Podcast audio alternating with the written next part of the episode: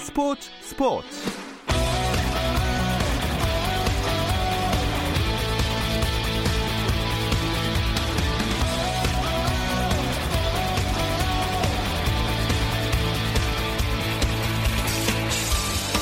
스포츠가 있는 저녁 어떠신가요? 아나운서 김종현입니다. 오늘 하루 스포츠계를 돌아보는 스포츠 타임라인으로 김종현의 스포츠 스포츠 출발합니다.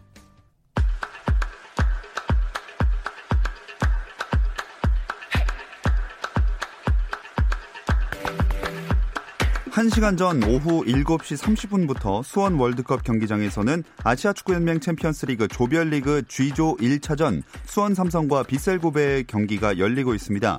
이 경기는 2020 시즌 수원의 첫 공식 경기라 수원의 올 시즌을 가늠할 수 있는 척도가 될 전망입니다. 하지만 팬들의 관심은 2004년 이후 16년 만에 빅버드를 방문하는 세계적인 축구 스타 이니에스타에게 쏠려 있는데요. 이 경기 현재 후반 시작을 앞두고 있고요. 점수는 0대 0입니다. 프로배구 V리그에서는 남자부 대한항공과 한국전력이 만났습니다. 대한항공은 선두 우리카드에 두점차 뒤진 2위로 오늘 경기 승리를 통해 다시 한번 선두로 올라선다는 계획이었는데요. 그 소망을 이뤘습니다. 세트스코어 3대 0으로 대한항공이 승리를 가져갔습니다. 그리고 여자부에선 한국도로공사와 GX칼텍스의 경기입니다. GX칼텍스가 두 세트를 가져갔고 3세트 채 현재 매치 포인트 24대 17로 한 점만을 남겨두고 있습니다. 프로농구 고양 오리온의 추일승 감독이 성적 부진의 책임을 지고 감독직에서 물러났습니다. 오리온 구단은 김병철 코치가 남은 시즌 감독 대행을 맡기로 했다고 발표했습니다. 세계보건기구 WHO가 코로나19로 도쿄올림픽이 취소되거나 연기될 가능성에 대해 판단을 유보하며 신중한 자세를 보였습니다. 마이클 라이언 WHO 긴급 대응 팀장은 바이러스가 올림픽에 위협이 될지를 말하기란 너무 이르다며 개최 여부 결정은 개최국인 일본의 소관이라는 기존 입장을 재확인했습니다. 미국 프로농구 NBA에서는 브루클린 네츠의 카이리 어빙이 다시 어깨 부상을 당하며 전열에서 이탈했습니다. 뉴욕타임즈 마크 스테인 기자의 SNS를 통해서 이 사실이 알려졌고 복귀 시점도 불투명한 것으로 전해지고 있습니다.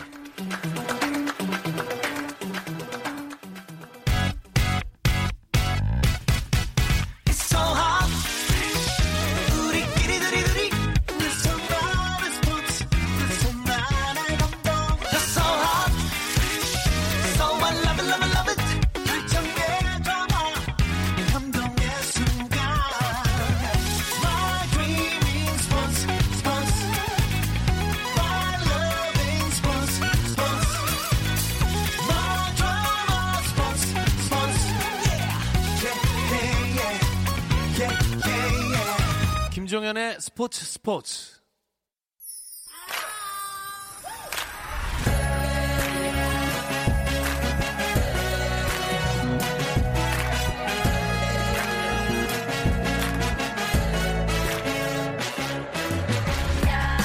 자, 원래 수요일 스포츠 스포츠는 NBA 이야기 조선의 느바가 방송되는데요. 내일과 모레 이틀 동안 NBA 특집이 나갑니다.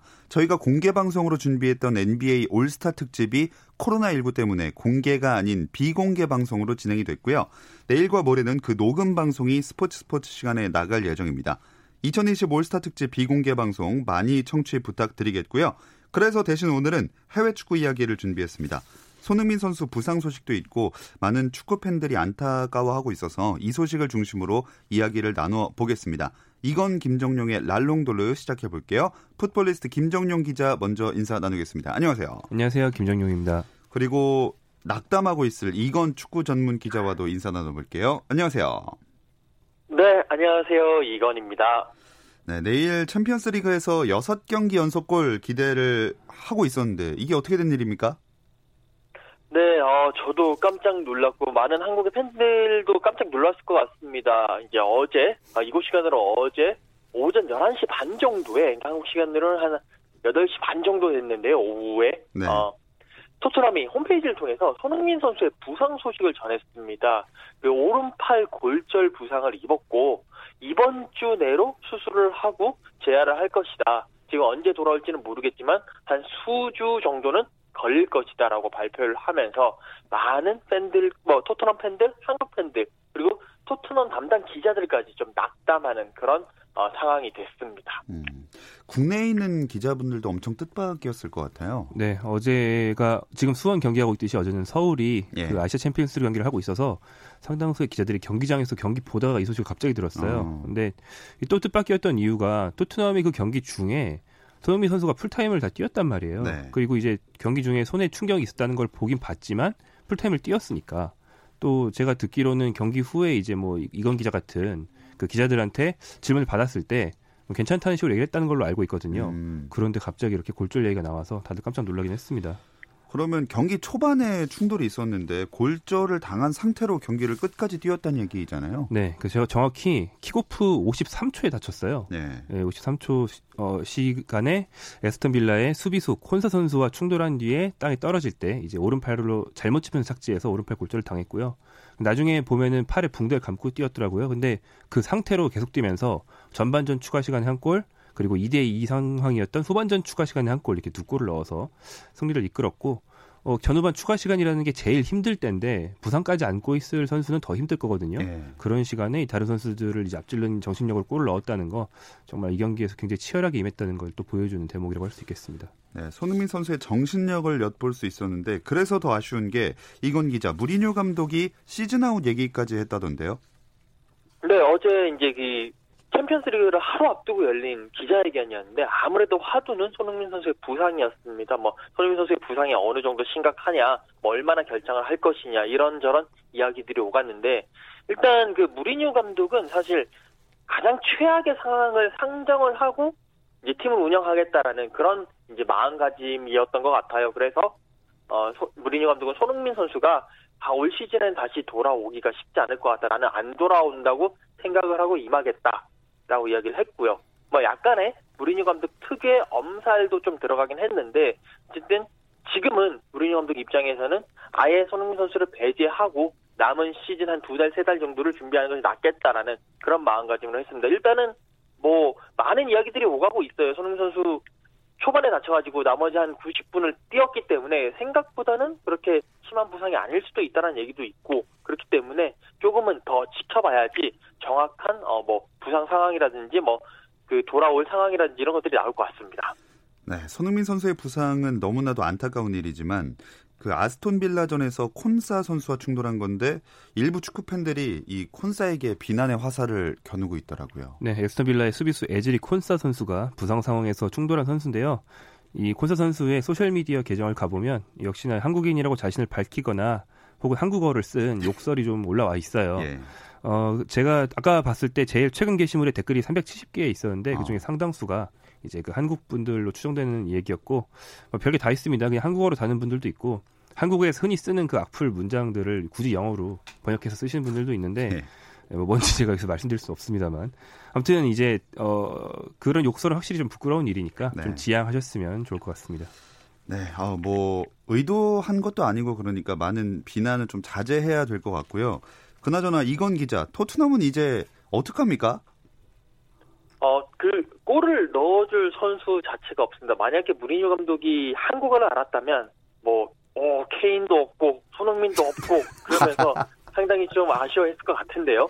어, 지금 토트넘이 총 61골 정도를 넣었는데 케인 선수가 17골, 손흥민 선수가 16골, 그러니까 반 이상을 책임을 졌습니다. 이 선수들이 빠져나갔기 때문에 지금 토트넘 입장에서는 누구를 스트라이커로 세울 것이냐 여기에 대해서 심각한 고민을 해야 될 상황에 놓여 있습니다. 음. 네, 오죽했으면 토트넘 레전드인 그레이엄 로버츠가 손흥민 부상 소식을 접하고 SNS에 붕대를 감고라도 피치로 나가서 더 많은 골을 넣어달라 이렇게 말했거든요. 그만큼 손흥민 선수가 빠지면 아무래도 힘들다는 얘기겠죠. 네, 방금 이건 기자가 말씀해주신 손흥민과 케인의 득점을 합치면 손흥민 아, 토트넘 이번 시즌 넣은 골의 절반이거든요. 그 득점력의 절반이 일단 사라진 상황이고요. 그리고 이제 지난 시즌 후반기에도 토트, 토트넘에 해리케인이 없었는데 그 상황에서 손흥민 선수가 챔피언스리그에서 눈부신 활약을 하면서 결승전에 올려놓은 기억들이 있잖아요. 네. 그렇기 때문에 둘이 다 빠졌다. 이건 정말 타격이 크죠. 그러니까 뭐 케인 없어도 손흥민이 있으면 버틸 수 있는데 일단 그런 구상을 해놓고 선수단을 짰어요. 예. 그래서 이 팀에 어, 케인을 대체할 정통 공격수가 없고 대체할 수 있는 공격수라고 해봐야 이제 10대 선수인 유망주 트로이 페럿 정도가 있는데 안 그래도 질문이 나왔습니다. 근데 무리뉴 감독은 손흥민이 없다고 해서 페럿을 선발 라인업에 올리기엔 시기상조다. 음. 페럿은 아직 그럴 준비가 안 됐다라고 말을 했거든요. 다시 말하면 대체 선수가 아예 없다. 아. 어, 이런 상황이라고 보시면 되겠죠. 아, 토, 제가 무리뉴 감독이라면 토트넘 부임한 거 후회할 정도로 공격수가 없는 상황인데 당장 한국 시간으로 내일 새벽에 라이프치랑 그 챔피언스리그 16강 1차전 홈 경기를 치르게 됩니다. 어, 이건 기자, 토트넘이 힘든 경기를 할 거란 전망들이 아무래도 많이 나왔겠어요? 네, 어, 뭐 지금 원래 처음에 토트넘이 라이프치아 그 16강 대진이 이제 대전이 딱 됐을 때는 그래도 토트넘이 경험도 있고 물론 라이프치히도 만만치 않은 팀이지만 토트넘이 조금 더 무게 중심이 이제 토트넘 쪽으로 실리지 않겠느냐라고 예상을 했었습니다. 하지만 손흥민 선수가 나가면서 이 많은 예상들이 아 그렇 이렇게 되면 토트넘보다는 라이프치히가 물론 라이프치히 입장에서 원정 경기지만 조금 더 좋은 경기라고 승리를 가져갈 가능성이 높을 것이다. 라고 이제 뭐 그런 예상들이 많이 나오고 있고요.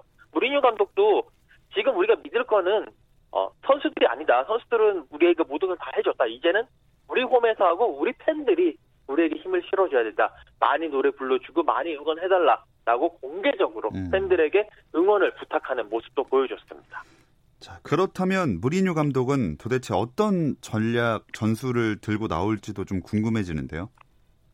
네, 어, 제가 이제 예상을 하고 또 이쪽 현지 언론들이 예상을 하는 바는 두 가지입니다. 일단 첫 번째로는 뭐 기존의 three top 라인을 가지고 나오는데 뭐 베르베인 그다음에 루카스 모우라까지는 이제 있고 손흥민 선수 자리에 로셀소 선수를 넣으면서 좀 정상적인 경기 운영을 하려고 노력하지 않겠느냐 이 부분이 있고 만약에 그게 아니라면 델레알리 선수를 false nine이라고 이제 가짜 9번 제로 음. 톱의 형태로 어 델레알리 선수를 좀 더 전방에 배치를 하면서 뭔가 좀 돌파구를 찾지 않겠느냐 그 두 가지 중에 분명히 무리뉴 감독은 한 가지 전략 전략 전술을 선택할 것이다.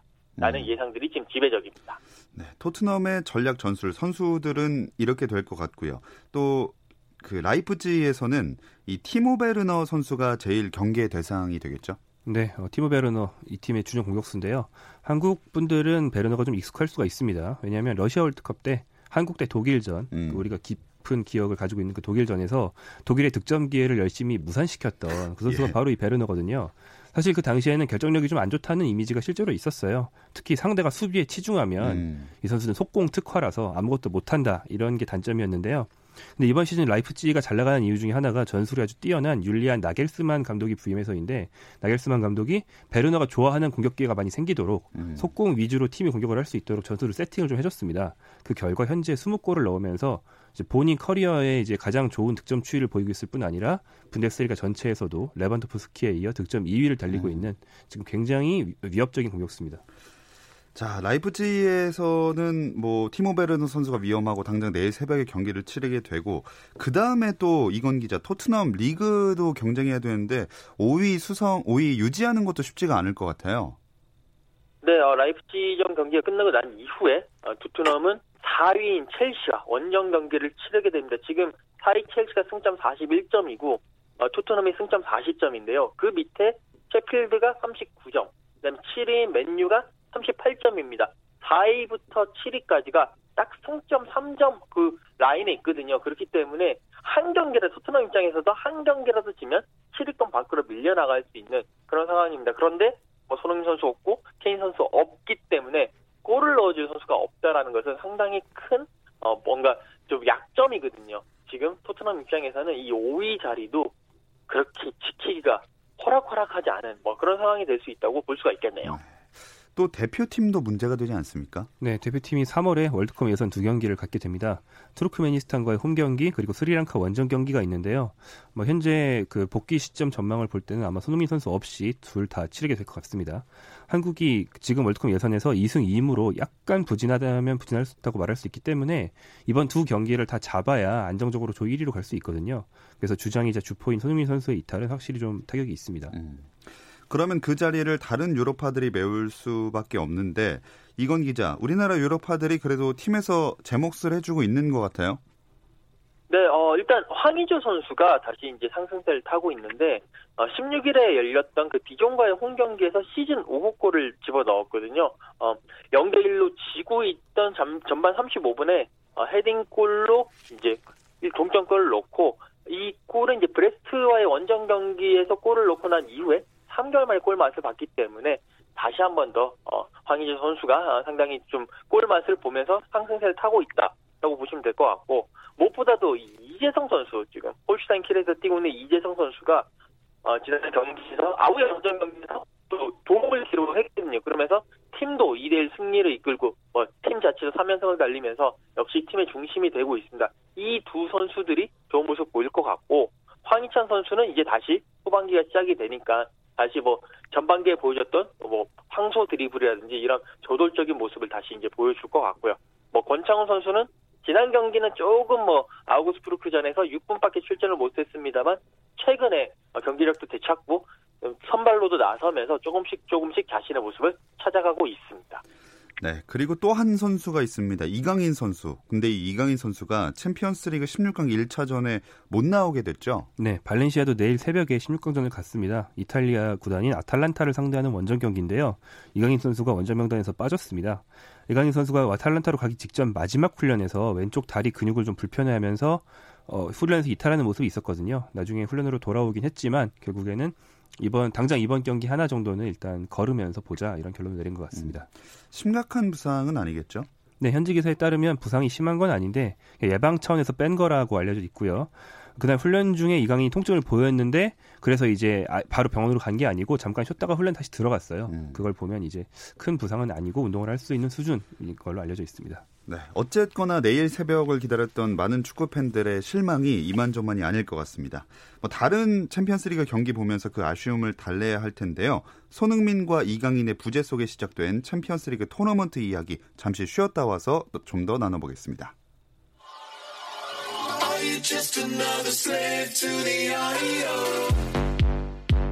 국내 유일 스포츠 매거진 라디오 김종현의 스포츠 스포츠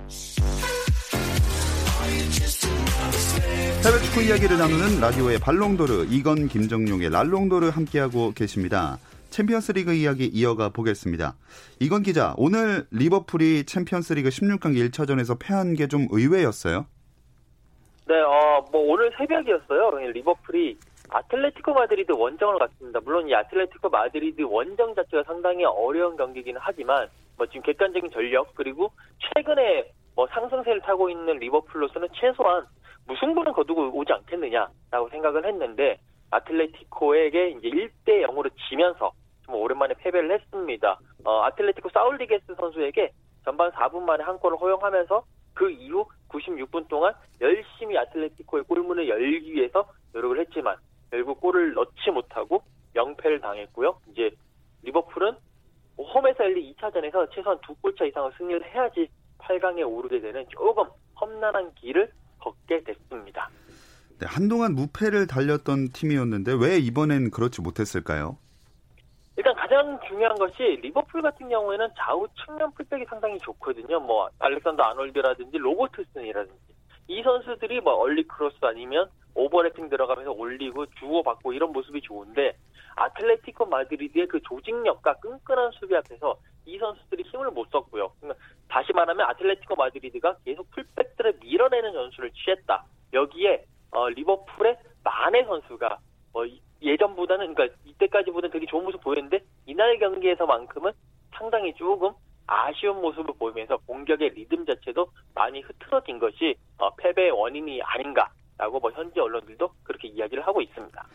네, 그리고 이 또한 펼쳐진 경기가 있었는데 프랑스 최고 축구팀도 무릎을 꿇었어요. 네, 도르트문트의 홈구장에서 열린 도르트문트와 파리 생제르맹의 경기가 있었습니다. 그런데 도르트문트가 파리 생제르맹을 잡았어요. 도르트문트가 2대1 승리를 거두면서 8강 어, 진출 한 번 앞서갔고요. 또 경기력 측면에서도 도르트문트가 압도적으로 더 좋은 경기였습니다. 파리 생제르맹이 이번 시즌 영입한 그 아르헨티나 공격수 마우로 이카르디가 상당히 좋은 모습을 보인 게 최근 상승세의 한 원인이었는데요. 이날은 도르트문트 원정이라 그런지 수비를 늘리겠다고 이카르디를 뺐어요. 그리고 네이마르, 은바페 이런 기존 멤버들로만 공격진을 구성해 봤는데 정통 스트라이커가 없다 보니까 음. 좀 힘을 못 쓰면서 패배 어, 스스로 좀 자충수를 둔 꼴이 되고 말았습니다. 자, 이 경기가 시작하기 전에 음바페와 홀란드 이 차세대 축구 스타의 맞대결로 기대를 모았잖아요. 네, 홀란드가 지금 20세고요. 음바페는 홀란드에 비하면 거의 베테랑입니다. 22살 이나 먹었고. 네, 오래됐네요. 네. 네. 세계 최고 유망주 대결이라고 할 수 있는데 홀란드가 이날 먼저 선제골을 넣으면서 앞서갔습니다. 그러자 음바페가 절묘한 드리블로 네이마르에게 완벽한 득점 기회를 만들어주면서 반격을 했어요. 근데 동점 상황에서 동점을 만들자마자 홀란드가 다시 결승골을 터뜨렸는데요. 이게 아주 멋졌습니다. 홀란드의 엄청난 왼발 중거리 슛이 적중을 했고요. 음. 음바페 같은 경우는 2년 전 러시아 월드컵 때 우승 때 프랑스 우승의 주전으로 뛰면서 지난 몇 년간 세계 최고의 유망주로 인정을 받아왔는데요. 네. 이번 시즌 프로로 데뷔한 홀란드가 엄청난 골 폭풍을 보여주면서 거의 음바페의 라이벌 정도 되는 어. 그런 지위까지 한 번에 올라왔습니다. 네, 앞으로 메날두 더비에 이어서 들어보셨죠? 아, 말해도 되나요? 뭐 네. 음란 더비라고. 네. 네, 음바페와 홀란드 새로운 더비가 탄생한 것이 아니냐 이런 얘기들도 많이 나왔습니다. 이 홀란드가 황희찬 선수랑 뛰었던 선수잖아요. 네, 전반기 짤츠부르크에서 뛰었던 그 선수죠. 전반기 짤츠부르크 3인방 중에서 미나미노가 리버풀, 홀란드가 도르트문트로 가고 황희찬만 남아 있는 거고요. 어, 홀란드의 전반기 기세가 지금도 이어지고 있는 건데요. 이번 시즌에 챔피언스를 데뷔했는데 짤츠부르크와 도르트문트를 거치면서 현재까지 7경기 전 경기 득점 음. 무려 10골을 넣었습니다. 네. 10대 선수가 한 시즌에 10골을 넣은 건 홀란드가 어, 유럽 축구 사상 최초입니다. 어. 이건 기자 이렇게 무서운 기세의 홀란드가 맨유로의 이적을 원했었다 이런 이야기가 있더라고요. 네, 어, 올 시즌 전반기에 홀란드가 짤츠부르크에서 정말 상당히 뭐 폭풍 골 폭풍을 보여주면서 많은 빅클럽들이 홀란드 영입을 이제 제시를 하고 그랬는데 결국 홀란드는 도르트문트로 가게 됐습니다. 근데 좀 최근 언론 보도에 따르면 홀란드가 그래도 그러니까 작년 12월까지만 하더라도 그래도 나는 맨유로 가고 싶다. 맨유에서 뛰고 싶다. 맨유 유니폼을 입고 싶다. 라고 이야기를 했다는 사실이 확인이 됐는데 뭐 그런 보도들이 계속 나오면 나올수록 지금 맨유 팬들과 맨유의 그 솔샤르 감독만 계속 배가 아프고 가슴이 네. 쓰리는 그런 상황이 되는 게 아닌가 싶습니다. 네, 어쨌든 홀란드는 지금 도르트문트에서 좋은 활약을 보여주고 있는데 유럽 현지에서는 파리 생제르맹의 패배 이 결과들을 어떻게 바라보고 있는지 궁금합니다. 네, 어, 파리 생제르맹이 어, 리그 앙, 그러니까 프랑스 국내 리그에서는 상당히 뭐 매점패를 하면서 상당히 좋은 모습 보이고 있지만 이상하게 유럽 무대만 가면 8강 이상을 못 가는 그런 징크스가 있습니다. 특히나 최근 3년 동안에는 계속 16강에서 계속 고배를 마셨거든요. 근데 이번에도 어, 도르트문트와의 경기에서 1차전에서 0대 1로 졌기 때문에 이번에도 그 징크스를 이어가는 게 아니냐. 특히 뭐 홀란드라는 그 벽에 가로막혔기 때문에 아, 뭔가 파리 생제르맹은 완전히 팀이 황골 탈퇴되지 않고서는 이제 그 16강 이상을 가기가 어렵다라는 뭐 그런 음. 예상들과 그런 약간의 뭐, 뭐 조롱 섞인 그런 말들이 계속 나오고 있는 것이 사실입니다. 김정용 기자의 생각에는 리버풀과 생제르맹 둘 다 원정 경기에서 패한 건데 홈에서 뒤집을 수 있을까요? 네, 둘 다 원정에서 한 골 차로 졌다. 사실 뭐 아주 나쁜 결과는 아닌 거죠. 당연히 가능성들은 충분히 열려 있습니다. 현재 상황만 보면 원정골 우선 원칙이 있기 때문에 원정에서 일단 골을 넣은 파리 생제르맹이 조금 더 역전 가능성이 높다고 할 수 있겠고요. 다만 리버풀은 어, 클롭 감독이 워낙 역전의 명수예요. 음. 지난번 도르트문트 때도 그렇고 이번 리버풀에서도 그렇고 1차전에서 불리한 경기를 하고 2차전에서 뒤집은 적이 굉장히 많거든요. 그런 면에서는 또 리버풀도 기대를 해볼 만하겠죠. 자, 이렇게 리버풀과 파리 생제르맹 경기가 끝났고요. 내일은 손흥민, 이강인 선수가 빠진 채 토트넘 대 라이프치히 또 아탈란타 대 발렌시아의 경기 예정돼 있습니다. 토트넘 경기는 앞에서 얘기 많이 했으니까 이 발렌시아와 아탈란타 경기 좀 자세히 전망해 볼까요? 네, 아탈란타가 좀 생소하실 거라서 우리 방송에서도 소개시켜 드린 적이 있는데요. 이탈리아 팀이지만 뭐 유벤투스나 밀란 같은 전통의 강호는 아니고 원래는 막 강등두당하고 하위권에서도 오래 있고 음. 그런 팀이었습니다. 근데 지금이 이 팀 역사상 최고 전성기라고 보셔도 되고요. 현재 전체 유럽 전체에서 득점력이 제일 좋은 팀으로 어. 바이에른 미넨, 아탈란타, 맨시티 정도를 꼽을 수 있거든요. 예. 그 정도로 공격력이 강합니다. 그렇기 때문에 이번 발렌시아와 아탈란타의 경기 중 다득점 경기가 예상이 되고요. 반면 발렌시아는 챔피언스리그 경험이 훨씬 많은 팀이긴 한데 지금 주전 센터백이 다 빠졌고요. 겨울 이적 시장에서 영입한 플로렌치라는 수비수가 있는데 이 수비수는 수두에 걸렸대요. 아. 그래서 수비가 지금 예. 아탈란타의 강력한 창, 발렌시아의 방패는 부서졌다. 아하. 이런 상황이라서 조금 좀 아탈란타 쪽으로 기울어 있는 음. 상황이긴 합니다. 자, 그럼 이건 기자는 내일 토트넘 대 라이프치히 경기 예정대로 취재 가시나요? 뭐 손흥민 선수가 없지만 손흥민 선수가 없는 토트넘 과연 어떤 모습을 보여줄지 를 현장에서 지켜보고 또 여러분들께 전할 예정입니다. 아, 그나저나 지금 영국에서 맨시티 징계가 엄청 큰 이슈잖아요.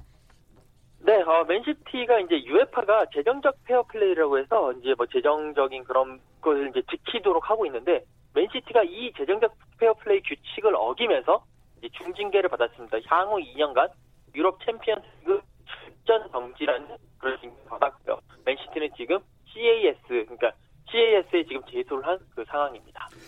어, 맨시티가 재정적 페어플레이 규정을 위반했다. 이 재정적 페어플레이란 어떤 건가요? 아, 네, 유럽 축구 연맹이 도입한 규정인데요. 각 구단의 파산을 막기 위해서 모든 구단은 무리한 부채를 지지 않고 재정 건전성을 유지해야 한다라는 취지의 규정입니다. 그래서 모든 팀이 그해 그해 수입과 지출을 유럽 축구 연맹이 다 보고해야 되고요. 네. 수입을 넘는 지출을 하지 못하게 돼 있습니다. 그런데 맨시티나 뭐 파리 생제르맹 같은 부자 구단주가 있는 팀들은 뭐그 자신들이 벌어들인 수입 말고도 그런 눈먼 돈을 좀 쓰고 싶을 음. 거 아니에요. 근데 그런 돈을 쓰지 말라는 거죠. 맨시티 같은 경우는 아르베미리트의 그 부자 구단주를 갖고 있다 보니까 구단의 수입이 아니고 그냥 구단주가 준 돈을 우리가 번 돈이라고 좀 부풀려서 장부상 허위 보고를 했다는 거죠. 이런 혐의를 받고 있는 겁니다. 자, 이 사안을 유럽 축구계에서는 어떻게 보고 있나요? 일단 조금 말을 아끼고 있는데 일단 뭐 이제 유럽 축구 연맹에서는 징계를 내렸고 이제 맨시티가 제소를 했기 때문에 CAS에서 결론이 날 것이다. 하면서 조금 지켜보는 추입니다. 다만 CAS까지 가면 맨시티가 엄청나게 많은 돈으로 변호인단을 구성을 했기 때문에 약간은 징계가 줄어들지 않겠느냐라는 그런 예측들을 조심조심 조심스럽게 하고 있습니다. 네. 이건 기자와는 일단 여기서 인사 나누겠습니다. 오늘 고맙습니다. 네, 감사합니다. 자, 이 CAS 스포츠 중재 재판소에서도 판결이 좋지 않게 나면 최악의 경우에 4부 리그 강등까지도 가능하다면서요? 네, 어 이제 유럽 축구 연맹의 징계는 챔피언스 리그에 2년 동안 못 나온다 네. 이거고요. 잉글랜드 자체 규정으로는 이제 승점 감점이나 강등 뭐 이런 규정들이 있습니다. 근데 4부 리그 강등은 규정상에 있긴 있다 이 정도고요. 네. 실제로 이제 현실적으로 전망되는 건 약한 징계거나 가장 큰 징계일 경우에는 승점 감점 뭐 음. 뭐이 정도가 예상이 되고 있습니다. 자, 어쨌든 이렇게 되면은 선수나 감독이 떠날 가능성이 높아졌어요. 네, 벌써 뭐 가만두지 않죠. 각 언론들이. 그래서 예. 과르디올로 감독의 행선지가 벌써 한 다섯 군데 뭐 예. 이런 식으로 나오고 있고요. 스털링 선수, 더브라위너 선수 이런 선수들이 다 전성기 나인데 전성기인데 챔피언스리그를 2년이나 못 나간다. 너무 큰 타격이기 때문에 예. 이적설이 크게 나고 있습니다. 네, 어쨌든 해외 축구 이야기 풋볼리스트 김정용 기자와 함께했습니다. 다음 주에는 다시 목요일에 돌아오겠습니다. 고맙습니다. 고맙습니다. 내일과 모레는 앞서 예고해 드린 대로 2020 NBA 올스타 특집 비공개 방송이 이틀에 걸쳐서 나갈 예정입니다. 시간은 그대로 8시 30분입니다. 내일 뵙겠습니다. 아나운서 김정현이었습니다. 스포츠 스포츠.